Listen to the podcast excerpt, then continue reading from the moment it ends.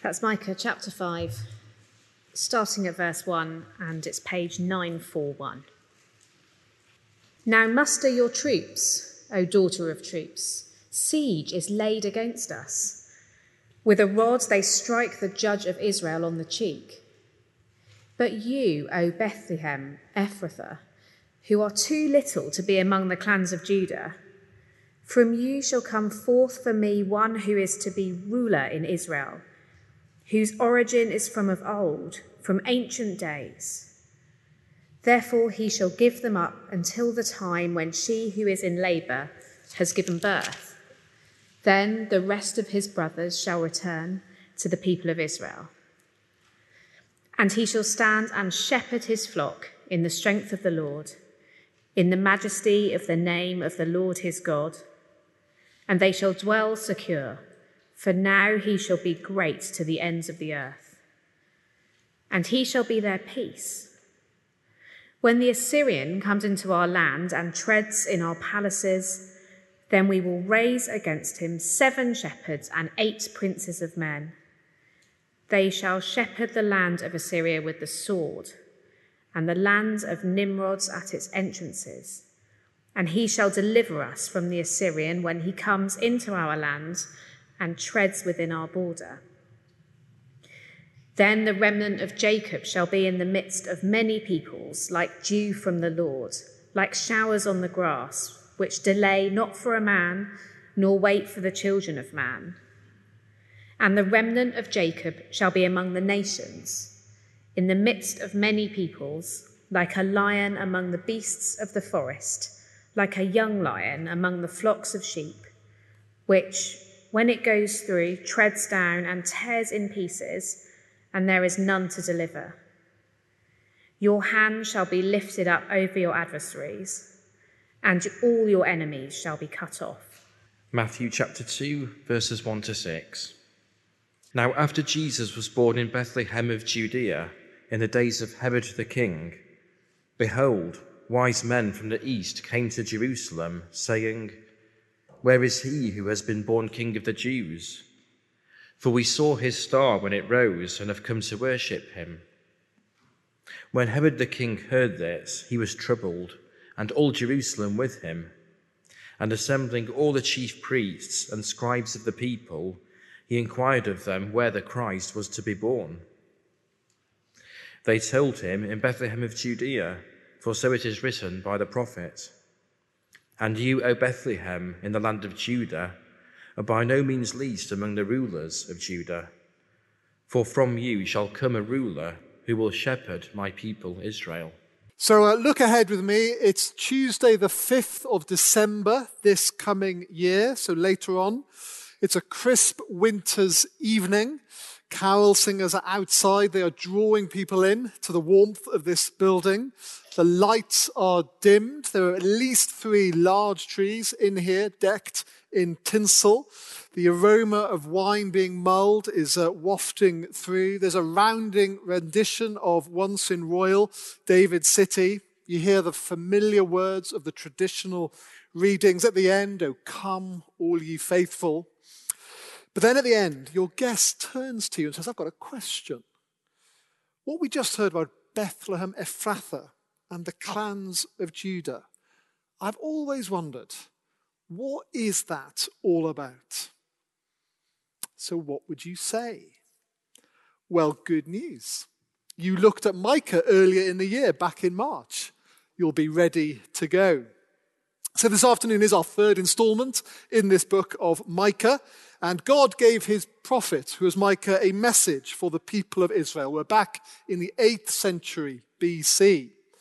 The last couple of weeks, we've heard of the Lord's devastating judgment on its way for the sin of the people.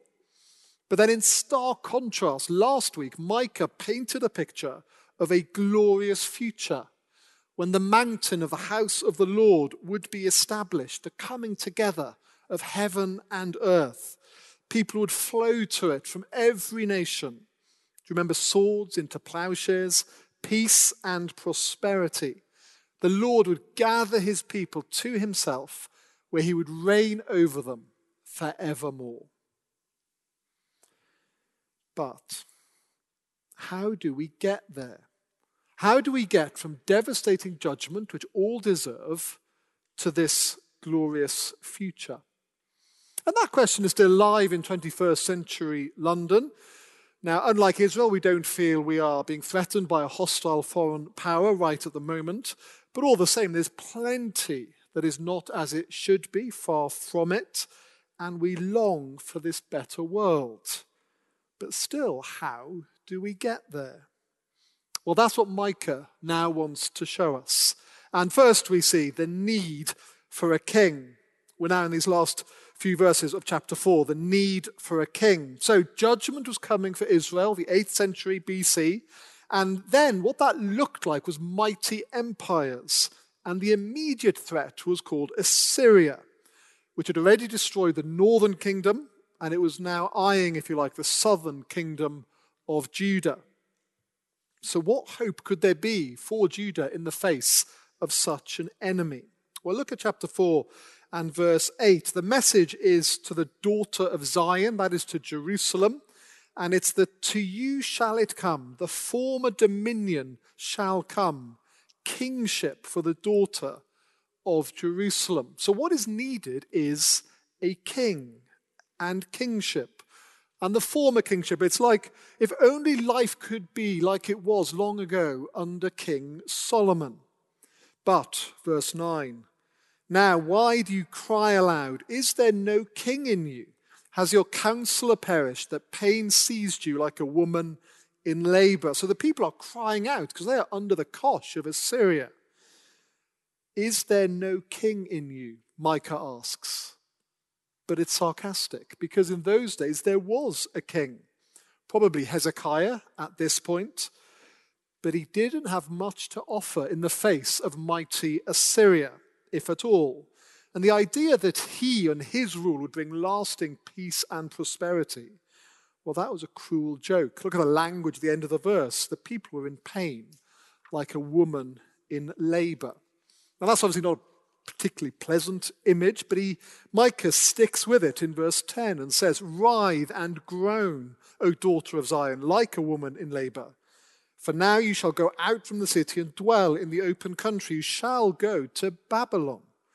There you shall be rescued. There the Lord will redeem you from the hand of your enemies. So it's all like a command from Micah to writhe and groan. His point is this judgment to come is inevitable. You will endure it, just like that woman in labor can't avoid it. And he says, You are going to suffer, but he prophesies, surprisingly, it won't be Assyria, but it'll be Babylon, which is the next empire down the line. They would take the people of Israel away into exile.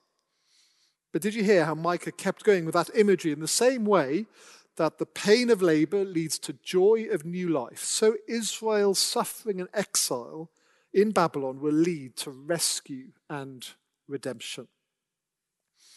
But still, this question is there We've seen, okay, the need is for a king, but where then will this king come from, this rescue? And Micah goes on to say, there will be a shepherd king, the shepherd king. So as we start chapter 5, a reminder again of how bad it is. Verse 1 the people are under siege, and the judge of Israel, that is their current ruler, is struck on the cheek, which means he's humiliated. That king can do nothing and the people are in utter despair. But, but, says Micah, look up. In fact, look ahead, because there is one coming, one who will somehow make all the difference. And he will come from Bethlehem, verse 2. But you, O Bethlehem Ephrathah, who are too little to be among the clans of Judah, from you shall come forth for me. So you might wonder, what is the significance then of Bethlehem Ephrathah? Ephrathah tells us which Bethlehem we're talking about, the one in the south, not far from Jerusalem, not the one in the north. But the point really about Bethlehem is its lack of significance. Back in the Bible book of Joshua, there's a list of all the towns or clans, if you like, in Judah that are worth mentioning. Bethlehem didn't make the cut, it wasn't even listed. So, what might be the equivalent in London of Bethlehem? Now, this is a risky thing to say, but how about Bethnal Green? Now, I'm sorry, Marilyn. I, uh, I say this as someone who lives right by Bethnal Green. I'll be there this evening. I really like Bethnal Green. But it has to be said, you don't see many A-listers in Bethnal Green. It's just a fact. Royalty, well, they are born elsewhere, further west, maybe. So with Bethlehem, what could Bethlehem offer? And still today, actually, what do people think of the one we know who came from Bethlehem? He's discounted, he's written off. How could someone born in that village so long ago possibly make my life better today? After all, even back then, the one who we know was born in Bethlehem had to suffer. He was rejected. He died in shame. He wasn't impressive, in fact, to be shunned. I mean, what good is a crucified loser to anyone? And yet, that's not all there is to say about Bethlehem. Let's read on in verse 2 From you shall come forth for me one who is to be ruler in Israel, whose origin is from old, from ancient days. Because those paying attention as they listened to Micah, if they knew of the history of God's dealings with his people, well, Bethlehem, that did ring a few bells. Ruth and Boaz were in Bethlehem. And from their family line came Jesse, whose youngest son was, well, a little shepherd boy called David. Then, against expectations, he did rise to become king.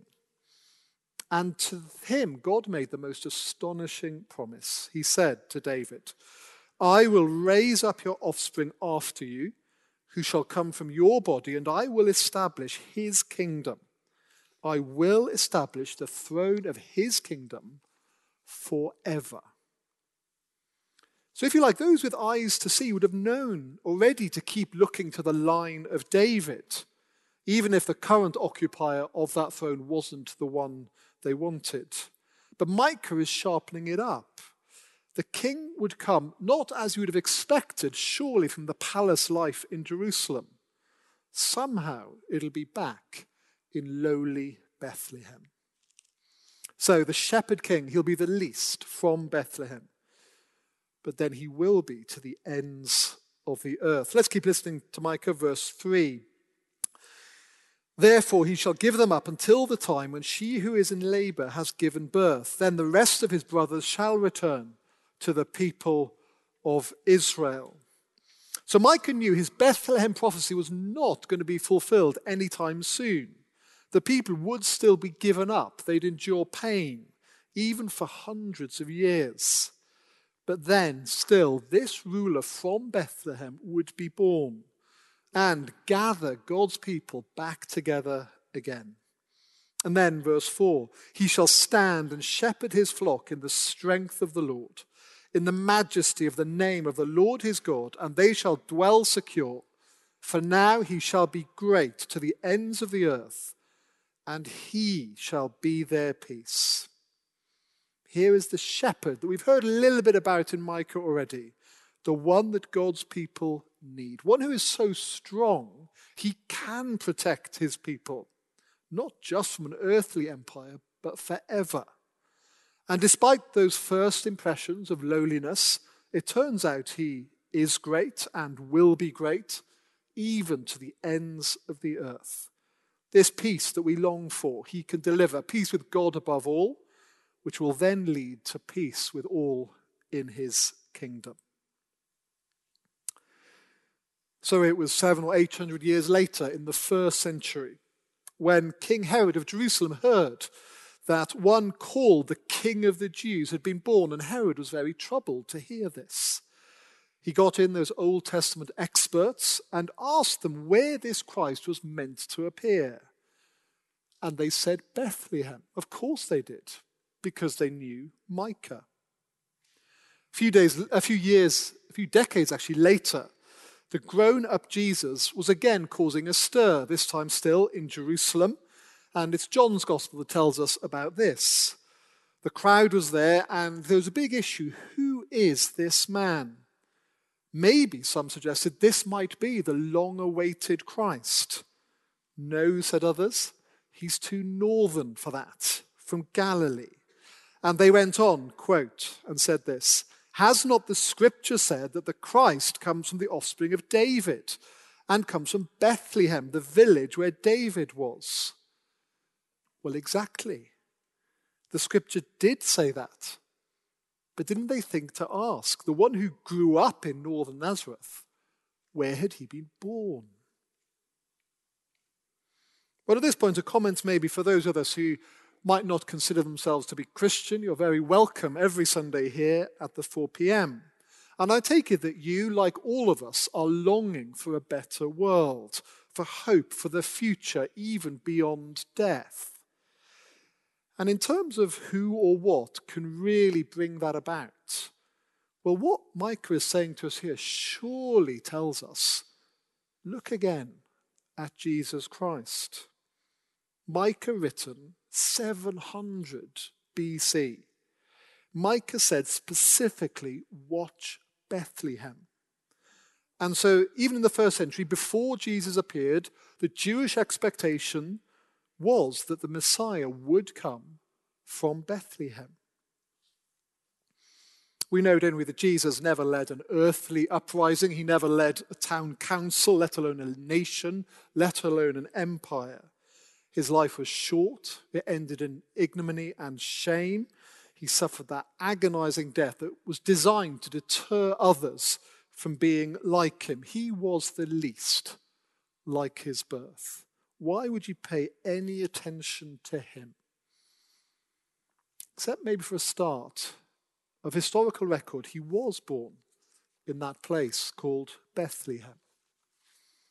And what I've just said is not, of course, the whole story. That same Jesus Christ, his influence, that individual who clearly walked our earth, for the last 2,000 years, his influence has spread and spread and spread. It is staggering and undeniable. Another matter of historical record, he rose again from the dead. He does now rule over all as king. And this Jesus has countless millions of followers. And not just following in the Twitter sense of following, but followers who serve him with their lives and deaths if need be. As Micah said, Jesus is great to the ends of the earth. So Micah would say, Look again to Jesus Christ. How do we account for this fulfillment of prophecy? How do we account for the greatness of Jesus Christ given the lowliness of his life?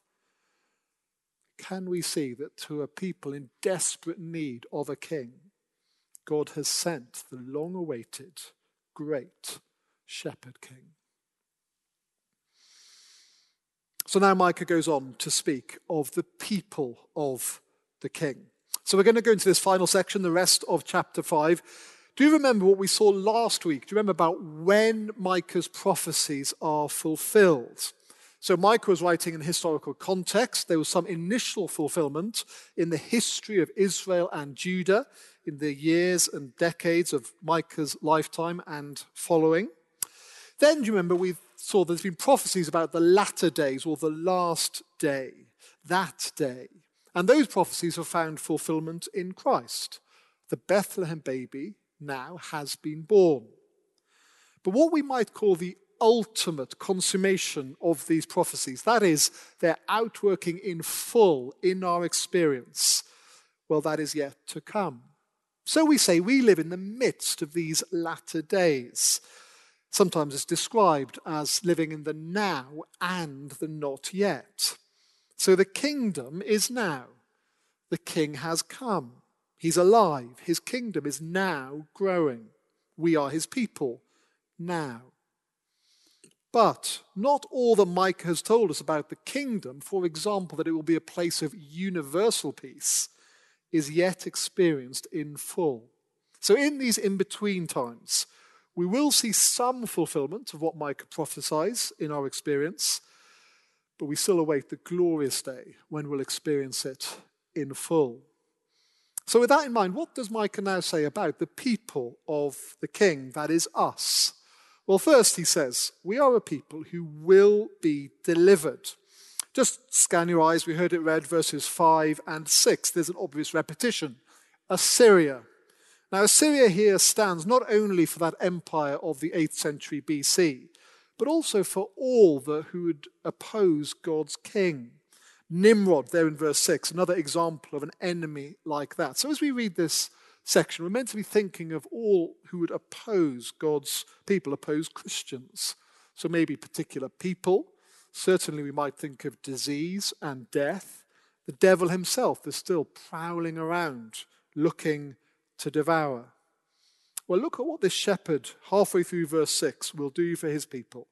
He shall deliver us from the Assyrian when he comes into our land and treads within our border. So here is great encouragement for Christians around the world today facing hostility and oppression. They are safe in the arms of their shepherd king. And so for us, we face troubles and trials. Well, we will be provided for with the Lord as shepherd king. We will not want ultimately. And then death is casting its growing shadow over us. It'll soon overtake us. Well, again, our shepherd king will deliver. So the people of the king are protected. They also will impact the nations. So, where do you find God's people today? Well, look at verse 7 in the midst of many peoples, or verse 8, among the nations. So, that's talking both what was true during the exile back then but also today. We, God's people, are not one geographic nation like Israel was back then. We are spread out around the world, rubbing shoulders day by day with those who do not yet know God.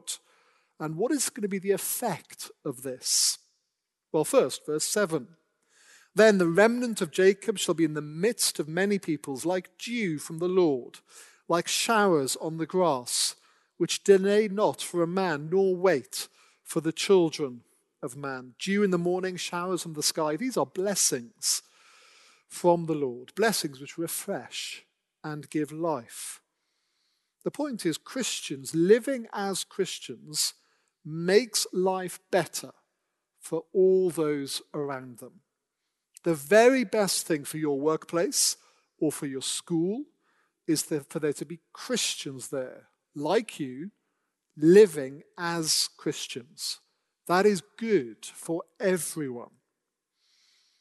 And we've seen this down the years. In the past, what is it that has transformed societies for the better?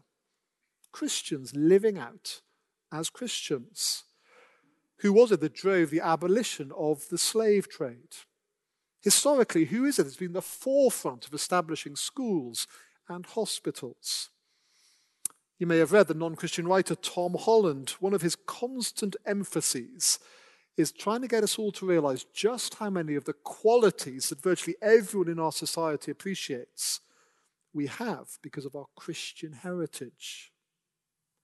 And above all, Christians will be saying to those around them, Come, let us go up to the mountain of the Lord.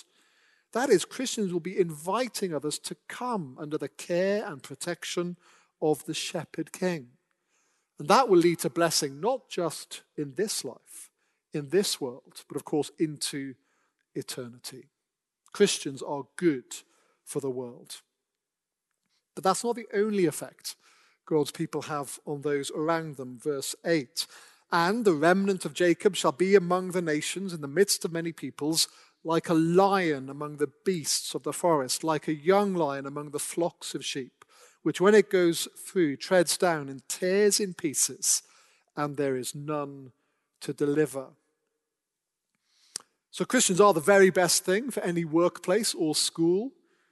But you tell me, how are Christians who live and speak as Christians treated in the workplace or in school? All too often, they are unwelcome, accused of being divisive, bigots, or worse, their attempts to silence them, or again, more than that. But these verses are telling us how Christians are treated shows what those around them think, not only of them, but of their shepherd king. The hostility reveals really rejection of Jesus. And the world seems to do this with seeming impunity, but they just don't realize what they are doing.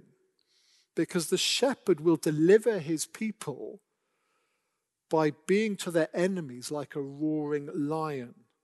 And in this verse says he will tear them to pieces.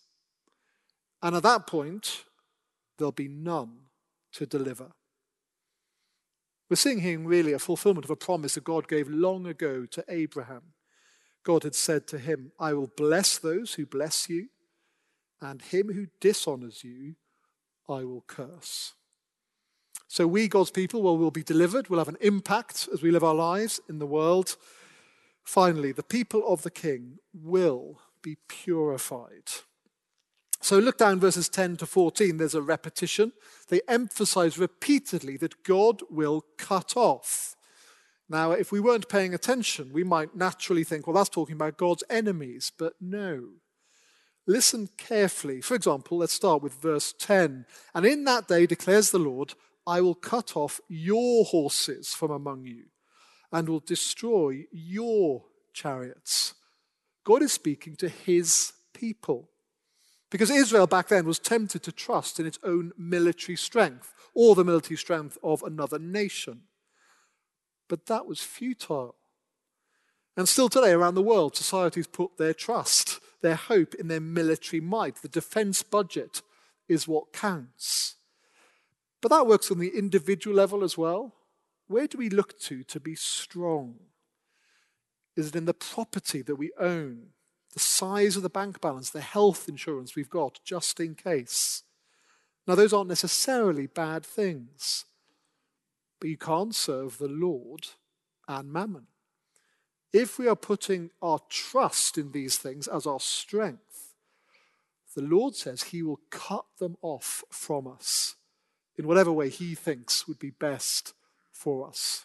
There are more examples like this. Let's look at verse 13, where the Lord says, and I will cut off your carved images and your pillars from among you, and you shall bow down no more to the work of your hands. So there's religion, and however much of it speaks of God, or sometimes even looks to the Bible, but is not actually listening. And if then a church slips into any form of idolatry, God, in his kindness, will do what is necessary to purify it. Or again, we could think individually. Look at that language at the end of verse 13. We think this talk of bowing down to the work of our hands is not talking about us. But let's think again. What do we think will take care of us? Or if you like, what will shepherd us in the end? Well, is it the work of our hands in the sense maybe of the qualifications or the education that we have? Or is it the work of our hands in building a career that we think that'll keep me safe? Or the effort we put into cultivating relationships that we think will be our safety net?